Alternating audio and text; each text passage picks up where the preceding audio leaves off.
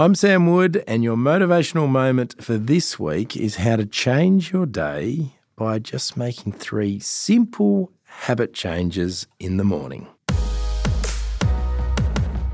So we've heard all the cliches win the morning, win the day. You know, Mark Wahlberg's out there with his 4am club and The Rock's out there with his 3am club just to beat Mark Wahlberg. And, you know, I don't know how ridiculous it gets. Who's in the 1am club and the 2am club? I think it can go a bit extreme. But when you see the habits of these incredibly inspiring and successful people, it does make you think there's got to be something to that. So rather than us doing a 20 kilometre run before breakfast every day or 3,000 sit ups and getting up and praying by 4 a.m., let's talk about how we can do three simple things, all of us, to begin to win the morning and begin to win the day. Because I genuinely, as much as I'm being a little bit facetious, I genuinely do believe that that is the case. When you get up, get moving, get productive, get energized, you absolutely do set yourself up for a better day. So I've just kept it really simple.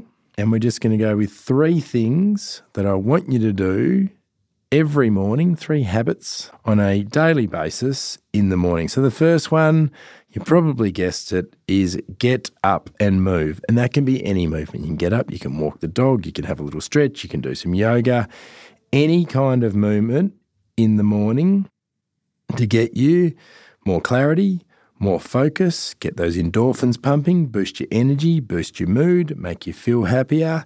And the evidence shows that when you do this, not only do all of those things happen, but it improves your likelihood of exercising later on in the day, which is really interesting because a lot of people would think, I feel like I've already done my workout, but it actually does the opposite. If you get up and move even just for a short time in any way early in the day, you're more likely to do a more concentrated bout of exercise later in the day. So, number one, get up and get yourself moving. Now, number two is an interesting one, and it's like whether you're a scruncher or a folder. It's the do you make your bed in the morning? Now, I do it quite badly when I do it. Snez redoes it. That's that's the truth. But what's proven is that it helps with productivity for the rest of the day. Even though it's a very small thing that you've achieved, it's like tick, I've ticked the box, I've made some kind of achievement already to start off my day. It's much nicer to come home to when it's made. In fact, a study by the National Sleep Foundation found that people who made their beds in the morning, and this fascinated me, are 19% more likely to have a better night's sleep.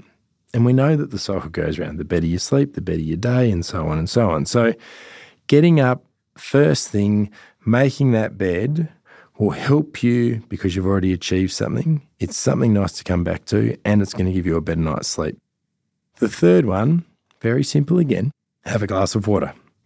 Rehydrate your body, flush that lymphatic system get yourself going. We know we've got to have six to eight big glasses of water a day. And the biggest mistake people make is they don't drink until they're dehydrated when they get thirsty. So we want to get on the front foot. We want to have that big glass of water first thing as we're getting ourselves moving, as we're making our bed, as one of our three daily morning habits. My homework for you this week to get them to be habits is to do each of these three things as a commitment for the next seven days. So between now and next Monday, you're going to do these three things get up and move, make your bed, have a big glass of water, and I can't wait to hear back from what a difference it's made.